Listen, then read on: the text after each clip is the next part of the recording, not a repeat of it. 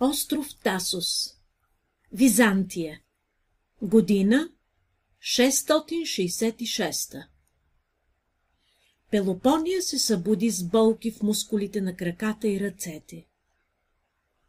Огромните и синкаво сиви очи се отвориха с мъка. Черната и лъскава коса се бе оплела около стройното й, загоряло от слънцето тяло. Не случайно бе наричана от войниците в гарнизона грациозното коте. Красивото й лице винаги грееше от радост и на него бе изписана познатата на всички усмивка. Но не и тази сутрин. В стаята надникна Слънчев, похотлив лъч и обля нежните й длани. От пръстена, който стоеше перфектно на бензивения и пръст, се отрази същия този лъч и направи стаята още по-светла. Изкован от чисто злато, с форми, наподобяващи градински лабиринт, пръстенът излъчваше не само светлина, но и безгранична, доскоро девствена любов. Девойката отметна копринената завеса на сводестото легло, седна и се пренесе за миг в нощта, изкарана на брега на морето. Една колкото щастлива, толкова излокобна нощ. Бе танцувала толкова много с момъка, когато всички наричаха Титус, че дори и сега, при този спомен, и се завиваше свят, и приятни тръпки се разливаха по тялото й. Пелопония бе дъщеря на гарнизонния началник на войската, генерал Максимус. Тя живееше с баща си от няколко години в новопостроения военен форт на брега на морето на остров Тасус. Вечерта бяха празнували 20 годишнината й сред отбрано, макар малобройно общество на острова. Всички по-важни военоначалници и техните съпруги от областта Кавала бяха поканени на обилния и изпъстрен с много ястия и вино пир. Присъстваха и няколко местни велможи от острова с техните половинки няколко техни слуги и малка група музиканти и танцори. Титус бе един от танцорите. Млад красавец, около 25 годишен, с великолепно изваяно тяло. Младежът обаче бе извън брачното дете на Лудия Джакомо, безпощаден морски пират, и местна бедна вдовица на ковач. Никой не знаеше тази тайна, освен майката на Титус. За всички на острова той бе син на обичания от всички майстора. Така бе наричан баща му, защото бе изкусен ковач на оръжие и финни златни изделия. По-малко от година, преди раждането на Титус, обаче пиратът, заедно с бандата си от 40 кръвожадни главорези, бе нападнал острова и бе убил майстора по много жесток начин. Бе отрязал главата му и я бе набучил на кол, като бе поставил на нея една току-що направена от златария корона с форми от маслинови позлатени клонки след което Джакомо бе изнасилил жена му пред мъртвия поглед на набучената глава, но не я бе убил, а я бе оставил, за да отгледа заченатото му дете. Ако беше син, то той имаше планове за него. И така стана. Момчето растеше и Джакомо идваше от време на време на острова. Във вътрешността му в голяма пещера бе построил и една от пиратските си бази, докато се появи Изора, любовницата му. След това престана да идва. Титус израсна с братовчет си и чичо си Йоргос в работилницата, като се учеше на ковашкия занаят. Чичо му също бе изкусен майстор, затова той научи и малкия Титус да върти добре чука още от 11 годишна възраст. Майка му често не бе на себе си. Викаше по кучетата и гледаше необичайно все в небето, като повтаряше името на убития си съпруг. Тито си израсна, но и така не разбра истината за баща му и Джакомо. Когато бе на себе си, майка му все мислеше да му каже, но не изстигаше смелост. Отлагаше. Искаше момъкът първо да стане мъж.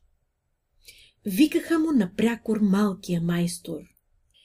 Красотата и добре скроеното му тяло не бяха незабелязани от жените на острова. Много знатни девойки идваха уж да им направи по някоя златна дранкулка, но целта им бе друга. Искаха просто да го видят и да му се полюбуват. За тяхно разочарование, обаче Титус не им обръщаше никакво внимание, защото бленуваше само по Пелопония. Титус обичаше да танцува в свободното си време, затова и го бяха приели в местната танцова група.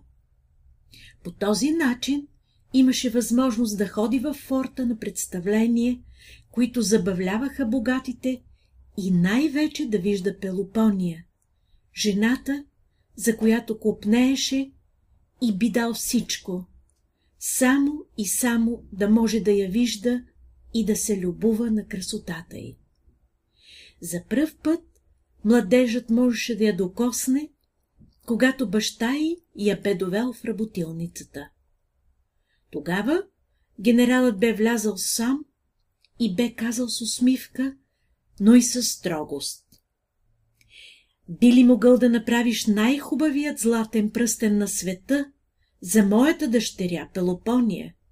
Ще ти се отплатя добре, майсторе. И бе добавил.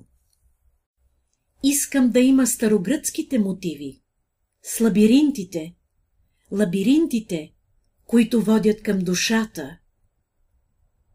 Титус бе казал тогава с голямо почитание и притеснение. Аз не съм майстора, генерале.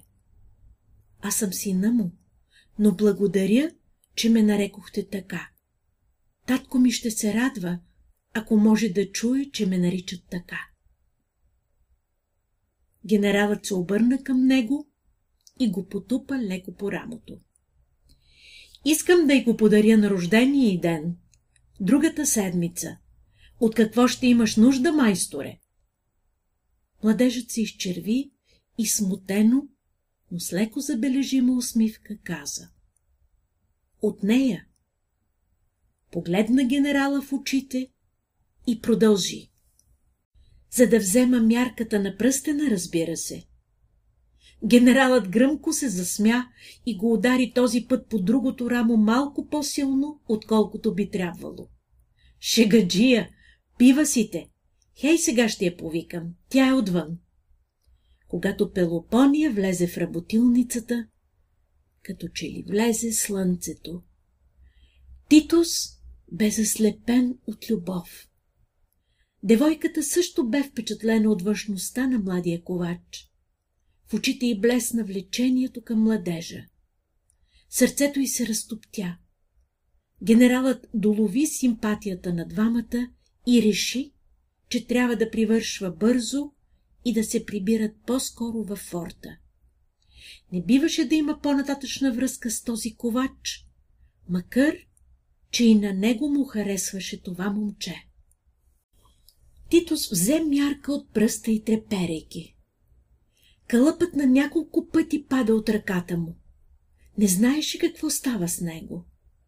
Докосването на нежните и пръсти блокираха всичките му сетива. Чувстваше се, като че ли докосваше божество, а не обикновена девойка.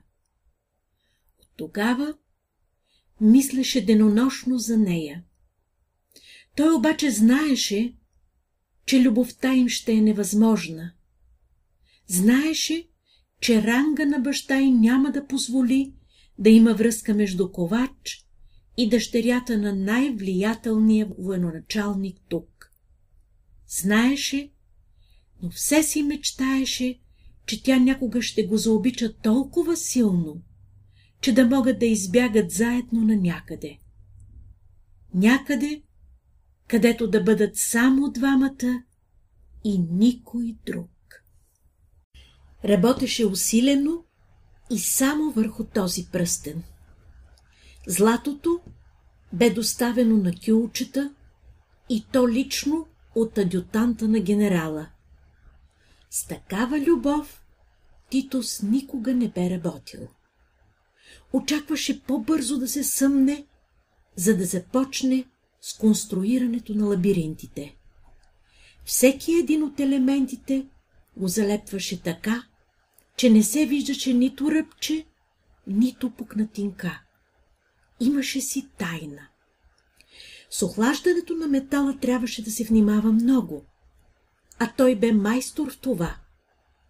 Никаква течност не бе по-добра от потта. От потта, която се стичаше от челото му в унисон с мислите за нея, девойката на неговите мечти. Другата течност бяха сълзите. Сълзите, които се стичаха от очите му при мисълта, че никога няма да може да се осъществи мечтата му да бъдат някога заедно. Получаваше се съвършенното изящество. Повърхността на пръстена започваше да прилича на истински жив лабиринт. Погледнеше ли го, имаше чувството, че се намираш в мистериозна градина, без да можеш да намериш изхода, дори да ходиш безкрайно в нея.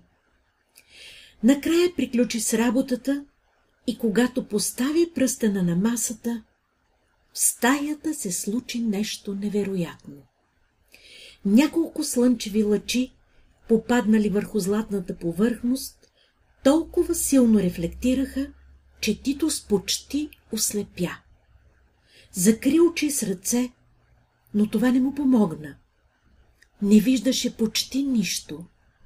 Само с периферното си зрение чувстваше присъствието на някакво създание, седнало на масата. То бе взело пръстена в ръката си, която без дълги, тънки, но изящни пръсти, завършващи като чели с маникюр, отцветен в бяло. Титус инстинктивно отскочи настрани и се обърна с гръб, за да запази очите си от сиянието.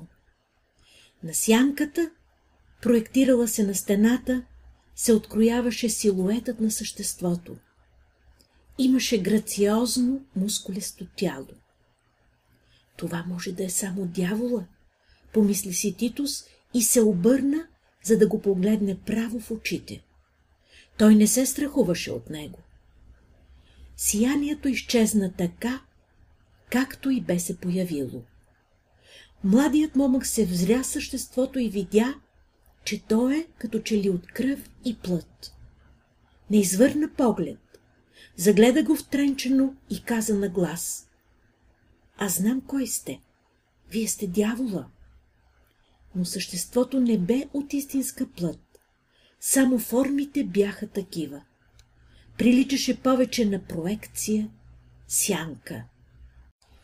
Симетрична глава, с много къса бяла коса, приятна усмивка и очи в светло-синьо.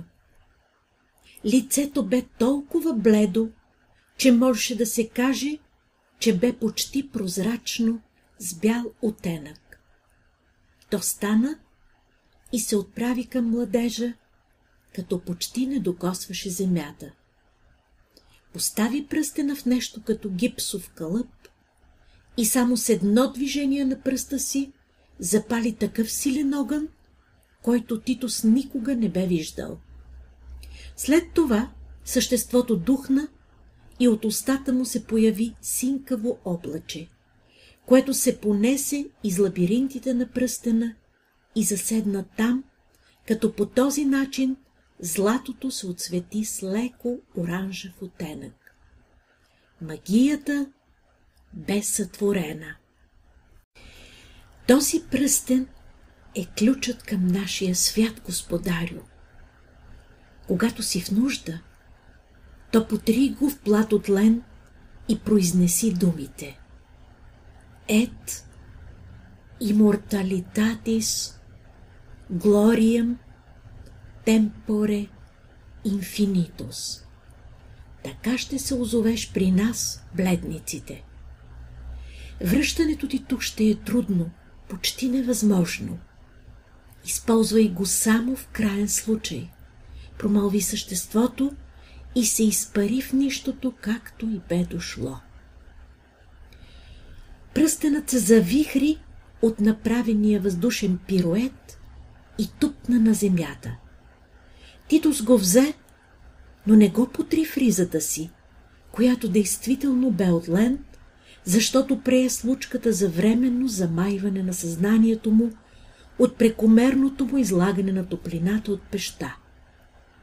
Думите, които съществото му каза, така и не си ги спомни повече. Продължи да шлифова вътрешната част на пръстена и когато се готвеше да го постави в закаляващата вана, се появи лично генералът с адютанта си. Е, готов ли е вече подаръкът за утре, Титус? Загрижено слъхаше от лицето му. Ами да, мисля, че ако бихте изчакали още минутка, то ще го имате, генерале, каза мама като бъркано, спомняйки си за случилите се неща преди няколко часа и продължи замислено да се опреква. Блести понякога. Толкова силно. Златото блести винаги, синко. Де това да му е недостатъкът? Отвърна му генералът, доволен от чутото. Ами ако бе истина всичко това? Дяволът в ръцете на Пелопония. Не, не, това бяха само глупави разсъждения, които не се базираха на никаква реалност. Но пък Тито си помисли, че ако разкажеше на генерала истината и случката, то щеше да има смях и подигравки. Може би наистина съм ужасно уморен. След като завърши процедурата с закаляването, Тито сподаде пръстена и смирено каза. Това е от мен, генерале. Дано да се радва дъщеря ви. Още утре вечер ще го подаря, млади момко. Ти ще бъдеш с танцорите при нас, нали, майсторе? каза генералът, зарадван от добре изглеждащия пръстен, като потупа този път приятелски момчето по рамото. Да, разбира се, потвърди Титус и понечи да каже още нещо, когато пръстенът се търкулна от ръцете на генерала и слънчев лъч го озари. Адютантът се наведе да го вземе, но светлината, която блесна така го заслепи, че и тримата ахнаха. Какво си сътворил? Ще надминеш дори баща си, това е ясно. Адютантът взе светещия пръстен и поеха с генерала към форта. По време на рождения ден Титус и Пелопония бяха танцували в захлас.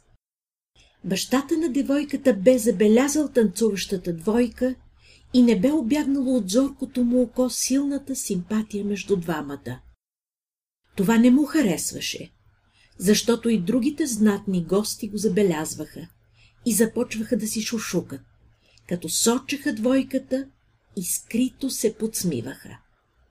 Тогава Пелопония бе казала на ухото на Титос. Виж ги как всички ни гледат зависливо, нали?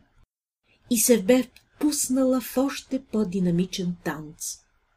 След което бе обгърнала раменете на младежа и се искаше да извика с цяло гърло на света.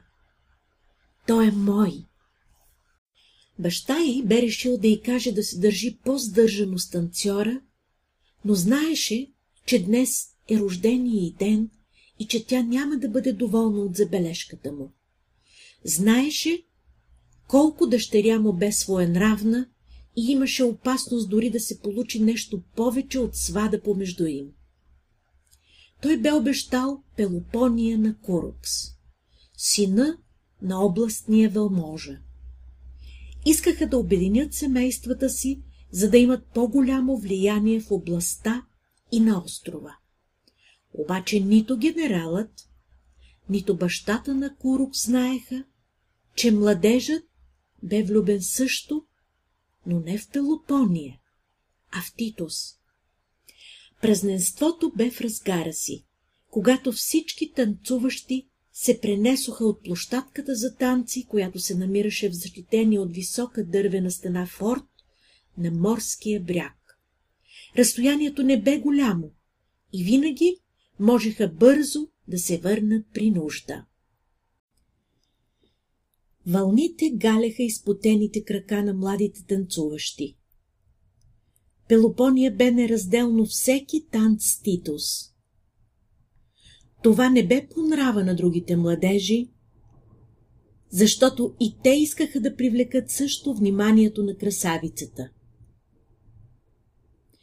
Кориентус, син на третия по ранг офицер във форта, бе способен да провокира и затова отиде близо до танцуващата двойка и блъсна Титус уж по невнимание с крак.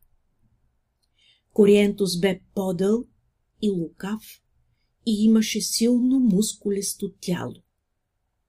Винаги носеше остриета във формата на малки ками, скрити в облеклото му. Титус не обърна внимание на това и продължи да държи ръката на Пелопония.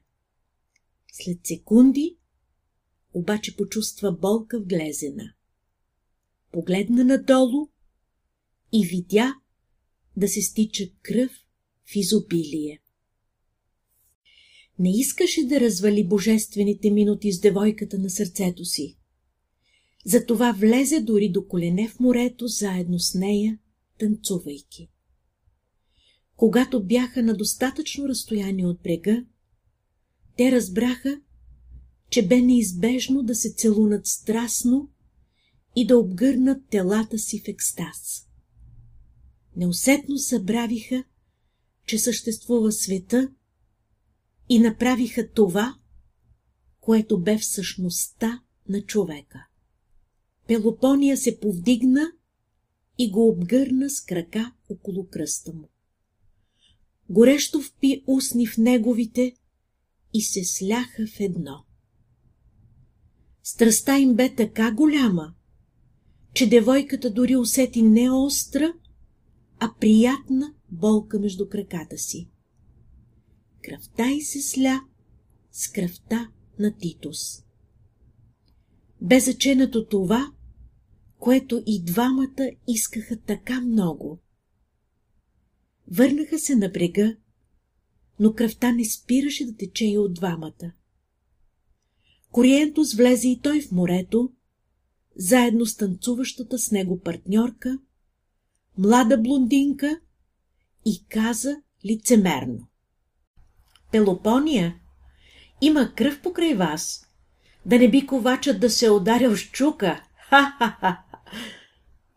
Титус не издържа обидата, остави Пелопония и се втурна на бой. Хванаха се за гушите. Морето започна да ги увлича навътре. Титус не бе добър пловец, за разлика от противника си.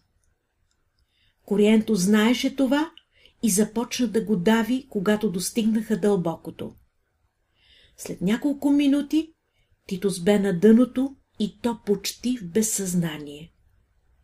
Тогава се случи нещо много странно. В борбата се намеси Курукс.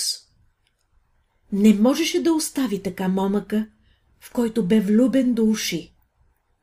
Влезе в дълбокото и намери бързо Титус. Повлече го към брега, положи го на пясъка за миг и нанесе мощен удар с крак в лицето на приближаващия се Кориентус. който падна в безсъзнание. С последвало връзване на ръцете му, с попадналото му наблизо водорасло, го отстрани от борбата. Всички се насъбраха около тях. Титос и Кориентус лежаха на пясъка, но Курукс неочаквано за всички впилосни в тези на Титус. Започна да го целува и да плаче. Мислеше, че е умрял. Заудря по гърдите на полуудавения толкова силно, че от ударите Тито се закашля и повърна водата, влязла в дробовете му и дойде на себе си. Отвори очи и видя устните на Курукс долепени до неговите. Погледна младежа в очите и усети там любов. Но Титос не си падаше по мъже и просто му каза. Благодаря ти, Курукс. Ще ти бъда вечно задължен, но... Замълча за момент и кимна с глава. Ти знаеш. Обърна се на другата страна и видя Кориентус да лежи на няколко метра до него в безсъзнание. Стана и се запъти към него. Разтърси го с няколко плесници. Кориентус дойде в съзнание, стана и побягна към форта. Пелопония гледаше цялата сцена отстрани, плачеше и не вярваше на очите си какво се случва в момента. Тито се прегърна и извика на всички. Да танцуваме, да танцуваме! Върнаха се във форта и продължиха, като че ли нищо не се бе случвало. Всичко това не обягна от погледа на генерала. Хайде на трапезата, бе обявил Максимус с вътрешно удовлетворение, че случката на брега бе приключила благополучно и добави. Танцорите да заповядат и те. Това бе необичайно за такива празненства, но изглежда генералът искаше да достави истинско удоволствие на дъщеря си. А пък и подаръкът, който щеше да бъде следващата стъпка на бащата, бе направен именно от танцора Титус. Много от присъстващите високопоставени личности се спогледаха очудено от последните думи на домакина. Но се опитаха да бъдат приветливи към танцорите, като си поставиха лицемерните маски. Ястията бяха великолепни и след толкова танцуване младежите горяха от нетърпение да се започне. Пелопония бе седнала до Титус и с радостно лице сияеше, а пък заразяващата усмивка караше присъстващите да се чувстват приятно. Смях и закачки заливаха цялата трапеза. Младежите коментираха какво бе станало на брега, като не всички бяха разбрали точно какво се бе случило. Смееха се много на това, как Курукс бил целунал Титус, вместо да му прави изкуствено дишане. Започнаха пируването, като се лееха вина и се сервираха печени диви прасета и различни видове дивеч. Празненството бе достигнало връхната си точка, когато генерал Максимо се изправи, разклати нещо, което наподобяваше звънче, и оповести, че иска да каже нещо важно. Всички замълчаха и се обърнаха към домакина. Скъпи гости! Започна той и като извади от джоба си малка черна котийка, продължи с тържествен глас. Днес моята дъщеря Пелопония навършва 20 години и бих желал да й подаря този пръстен. Пръстен, направен от сина на всички нас познатия ни, така наречен майстора. Човекът, който направи нашия остров известен и уважаван от Константинопол и Рим. Човекът, който направи короната на императора ни. За съжаление, майстора вече не е между живите. Знаете как Джакомо взе живота му, както и живота на съпругата ми. Генералът се насълзи, но продължи. Синът на този изключителен наш съостровитянин обаче не е по-малко талантлив. Името му е Титус и вие го знаете като малкия майстор. Пред мен е подаръкът, който той направи за Пелопония. Максимус издигна пръстена на височина, достатъчно да бъде видян от всички, и отвори котийката. Луната се бе скрила зад облак, докато той говореше. Сега тя бе изгряла ярка и пълна. Пръстенът засия толкова силно, като че ли бе ден и слънцето бе изгряло. Присъстващите се стъписаха за миг от силния блясък и яхнаха в едно. Максимус не очаквал такова чудо, също се стъписа, но се овладя, обръщайки се към Титус. Като че ли ти надмина баща си, малък майсторе? Какво си сътворил? Тито се изправи и свенливо, но доста ясно каза. Правене с много любов, господарю. Запъна се той, но успя да доизрече. Затова така и засия, си мисля. Всички настръхнаха след такова откровение, защото знаеха за кого се отнася. Не бе уместно да се казва такова нещо, пък макар и самата истина да беше, то точно на това място. Максимо замълча. Замисли се. Все пак реши да не разваля рождения ден на дъщеря си. Разбирам те, момко. Любов към нашия форт и любовта, която баща ти ни даваше и преди. Да, така е, потвърди Титус и погледна към Пелопония. Тя засия още повече, стана и каза. Благодаря ти, татко.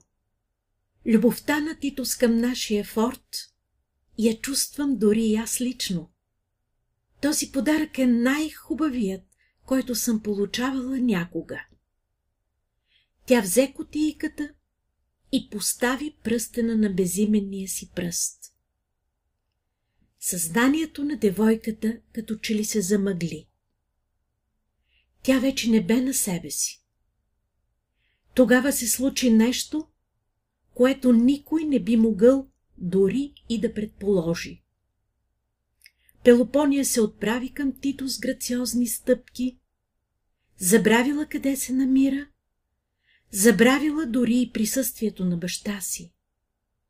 Тя впи страстно устни в устните на младежа и в погледа й вече се чувстваше истинска лудост.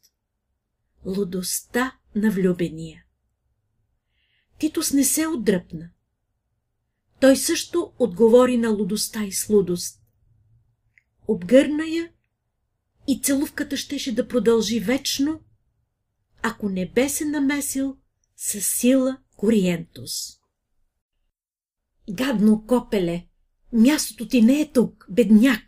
Пелопон е обещана на мен и е моя. Отивай си в работилницата и то веднага.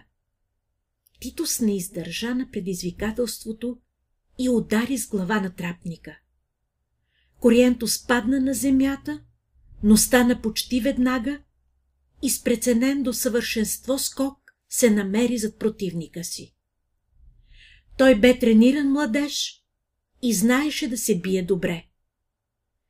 Тък му мислеше да удари в гръб, когато Титус инстинктивно се обърна и със силен саблен удар в гърлото повали пак Кориентус на земята. Този удар бе смъртоносен. Титус се наведе над падналия в безсъзнание младеж и осъзна, че той е безжизнен. Тогава се намесиха стражите. Хванаха здраво малкия майстор и го повлякоха към подземията на форта, където се намираше затворът. Пелопония наблюдаваше всичко това, като че ли не се случваше пред нея. Погледът ти бе врязан лудо в мъртвия Кориентус и се наслаждаваше видимо на смъртта му. Тогава баща й, генерал Максимус, я взе под ръка и каза на ухото на приближение му адютан да обяви, че всичко е свършило и че гостите могат да си ходят. Заведе я в спалнята и я положи на леглото. Пелопония бе неадекватна. Само се смееше ехидно и повтаряше. Така му се пада на Кориентус. Баща й взе шише от лавицата, което бе пълно с билкова отвара за сън и го подаде. Тя го изпи почти до половината и заспа веднага. Генералът излезе и се чудеше какво да предприеме. Дъщеря му като че ли полудя. Синът на приятеля му бе убит. Празненството се провали. Гостите си отидоха и утре какви ли не слухове ще бъдат пуснати, та чак до императора ще стигнат. Утре рано ще отиде в затвора, за да говори с Титус. Какво направи това момче? Та обърна така живота му с главата надолу. На сутринта Пелопония, въпреки поетото от нея голямо количество отвара, бе тръгнала за закуска и само отделни картини от нощта се промъкваха в съзнанието й. Погледна пръстена, подарен от баща й и сътворен от любимия Титус. Лудостта я обзе пак със страшна сила, обливаща я с лъчи, идващи от пръстена. Този пръстен бе мистериозен и тя го чувстваше всеки изминат миг. Татко, къде си? извика девойката, влизаща в трапезарията. Генералът не е тук, Пелопония, отвърна прислужничката, която пържеше някакви яйца. Той замина по работа в затвора. Каза ти да закусваш сама.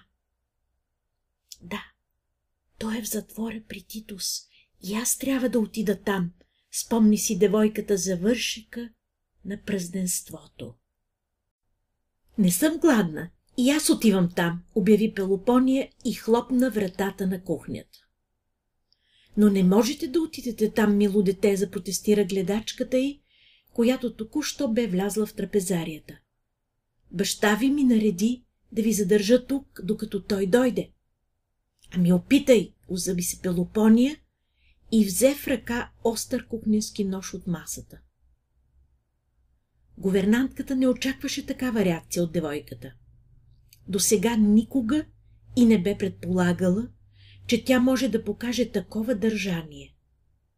С нож в ръка Пелопони излезе от къщата и се запъти към подземието на затвора. Зданието не се намираше далече от дома на генерала и затова девойката бързо се озова пред вратите му.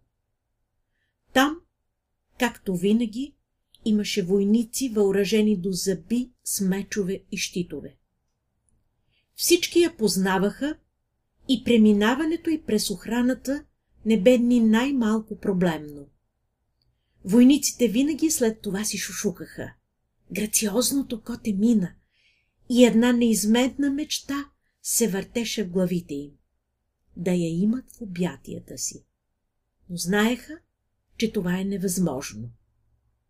Пелопония пресече вътрешното площадче на затвора и се стрелна по стълбите надолу към килиите.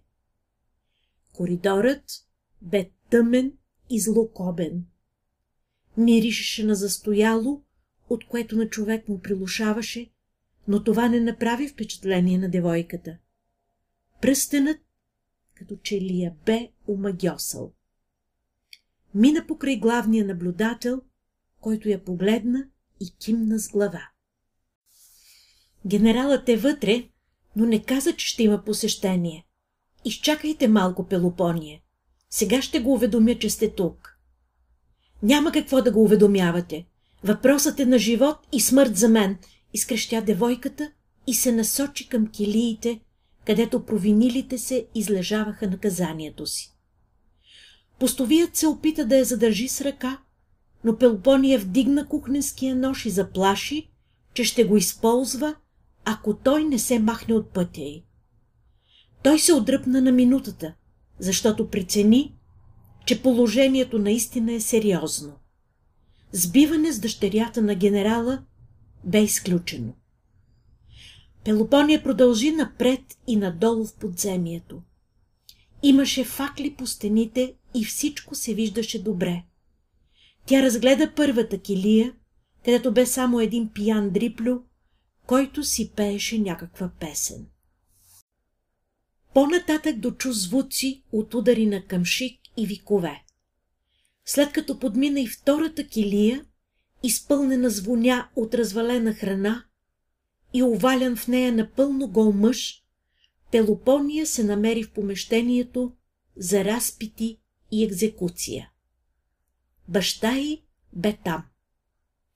Тя видя, как трима от първите му офицери налагаха Титус с бичове. Раните по гърба му бяха смесени с обилно количество кръв. Младежът бе смъртно уморен, но преживяното предната нощ Пелопония му даваше кораж и надежда, че някога ще има пак. Дори да не е на този свят. Знаеше какво го чака. Знаеше, че смъртта бе неизбежна. Бащата на убития Кориентус бе тук, с бич в ръка и искаше възмездие. Само по-скоро да се свършва. Генералът седеше въгъла вече час време и наблюдаваше с наведен поглед, как тялото на Титус все повече и повече отслабваше от ударите на къмшиците. Имаше раздвоени чувства в него. Бе убеден, че момъкът е добър по душа и че всичко стана в името на любовта към дъщеря му. Но пък не би допуснал той да бъде бъдещето на съществото, което обичаше с цялата си душа. Затова искаше час по-скоро да се свършва с това насилие. Пелопония се появи в момента, когато генералът искаше да стане и да прекрати нечовешките страдания на момчето. Тя замръзна на място, като видя как тялото на любимия бе обляно в кръв. Стана и лошо и повърна. Припадна до решетките. Баща й бързо отвори вратата на килията и се озова при нея, но не знаеше какво да прави. Разтърси я и видя как тя отваря очи, но видя в очите омраза и ярост. Не го убивайте, татко, моля те. Той е баща на моето дете, на твоя внук. Искаше само да ме защити и ти го знаеш. В този миг Титус извика с все сила. Бичът на палачите се бе оплел в косите му и откъсна част от скалпа му. Бащата на убития Кориентус искаше по-скоро да привърши отмъщението, но пък и се наслаждаваше на мъките на момчето. Генералът не издържа. Влезе пак в килията и извади меча си. С един замах отряза главата на третия поранг офицер и баща на Кориентус. Другите двама офицери замръзнаха на място не посмяха да му се противопоставят. Той хвърли меча си до убития и каза. Арестувайте ме. Съдете ме, аз не съм достоен за този пост. В този момент се чуха силни викове, идващи от коридора. Явно Бе станало нещо в гарнизона, защото освен викове кънтяха и удари от оръжие. За голяма изненада на офицерите, вместо да видят стражите, то в коридорите нахлуха полупияни пирати, начело с техния предводител, капитан Джакомо. Той бе толкова разярен, че бе забравил да остави отрязаната глава на един от войниците. Носеше я със себе си в едната ръка, а в другата размахваше меч с позлатена дръжка. Единият от офицерите затвори килията за разпити отвътре и постави резето, след което вдигна меча на генерала, подаде му го и изкрещя. Генерале, да се бием до последната минута с тези главорези. Генералът се стъписа, взе подадения меч и се опита да прецени ситуацията. Първото, което обаче видя бе, че дъщеря му бе извън килията и че тя бе почти в обсега на Джакомо. Генералът освободи набързо Титос от каишите, като ги сряза и му подаде меча на убития от него офицер, след което изрева. Да се бием до последно! Титус, полужив, полумъртъв, пое меча в ръцете си, изправи се на крака и като че ли се вляха неимоверни сили в него. Отблъсна офицерите толкова силно, че те се озоваха почти залепени за стените. Тогава той понечи да отвори резето на килията, за да излезе навън и да помогне на Пелопония, но Джакомо вече я бе достигнал. Още едно движение и нейната глава ще бъде до тая тук, посочи пиратът вече отрязаната глава, търкаляща се на каменния пот. Хвърлете мечовете. Знам коя е тая девойка, знам и кой си ти, генерале. Да, това е дъщеря ти, нали? Титус и генерала се спогледаха. Пръв бащата постави меча си на пода, след което и любимият на девойката го последва. Убийте ги! извика Джакомо на пиратите си, взе девойката със себе си и я повлече нагоре към изхода. Пелопония се съпротивляваше, но силата й бе крехка и немощна. Дори се опита да избуде очите на пирата, но той така я удари, че тя изпадна без съзнание. Той продължи да я влачи, почти безразлично за него дали е жива или не. Ръката, за която я влачеше, бе нежна, но имаше нещо, което му пречеше. Забеляза пръстена на един от пръстите й.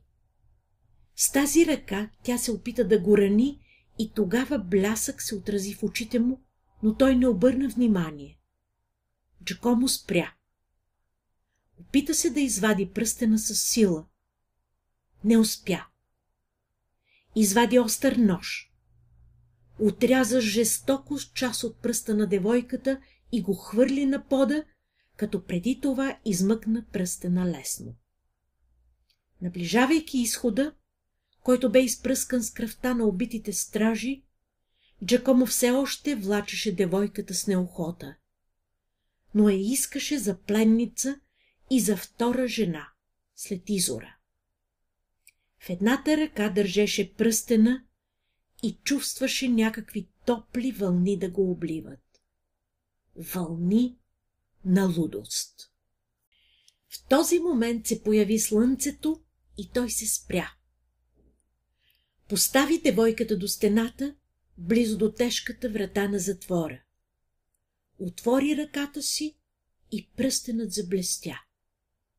Такъв пръстен може само майсторът да сътвори, помисли си Джакомо и продължи да разсъждава.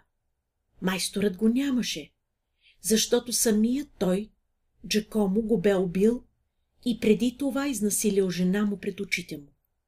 Тогава само малкият майстор би могъл да направи такова изящно украшение. Значи в килията би могъл да бъде и синът му. Истинският му и единствен син Титус. Този младеж до генерала, може би. Имаше някаква прилика с майка си.